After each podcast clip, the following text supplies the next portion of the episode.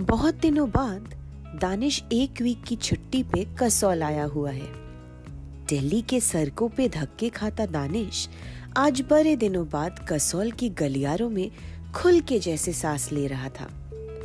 वैसे काफी एडवेंचरस है दानिश, इसीलिए तो जब ऑफिस में ट्रैक्स की बात निकलती है तो दानिश को अपना सपना कसौल की तोश विलेज से कसौल ब्रिज का रास्ता ही दिखता है।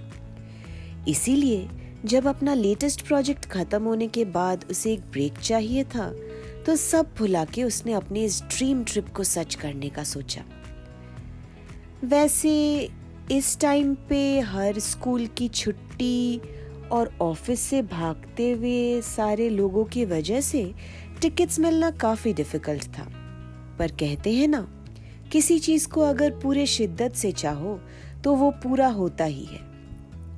छुट्टी सैंक्शन होते ही वो अपना बैग पैक करके निकल गया। ट्रैक शुरू होते ही दानिश को ये हवाएं, वादियाँ और वहाँ के लोग जैसे अपना सा लगने लगा।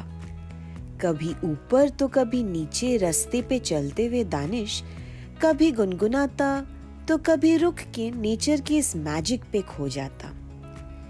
खाने के लिए दानिश वैसे मैगी और कुछ ड्राई फ्रूट्स हमेशा कैरी तो करता ही है, पर लोकल्स से बातें करना, उनकी कहानियों में खो जाना और उनके रसोई से चुपके से खाना चुरा के खाना जैसे दानिश के लिए अमृत भोग है।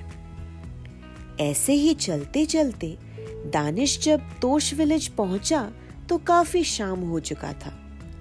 सराउंडिंग एम्बियंस को एंजॉय करता दानिश कुल्लर से चाय पी रहा था जब उसे दूर से एक जाना पहचाना आवाज सुनाई दिया।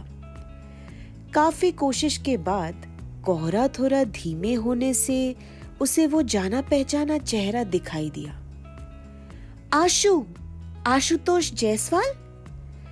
दानिश जैसे दंग सा रह गया और दौड़ के आशु ने जब गले लगाया तो दानिश जैसे चुप सा हो गया।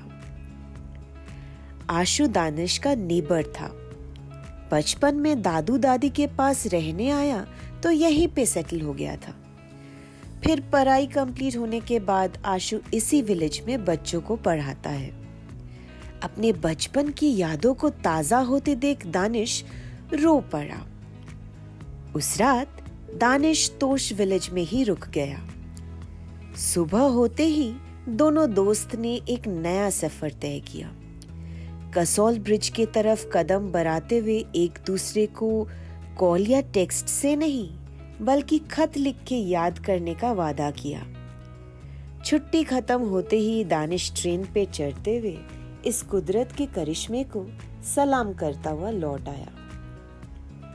For more such brewing content, keep listening to Coffee Talks @ari. You will find my podcast on Spotify, Amazon Music, Apple Podcasts and Google Podcasts. You can also connect with me on @ari_inscribes, that is my page on Instagram.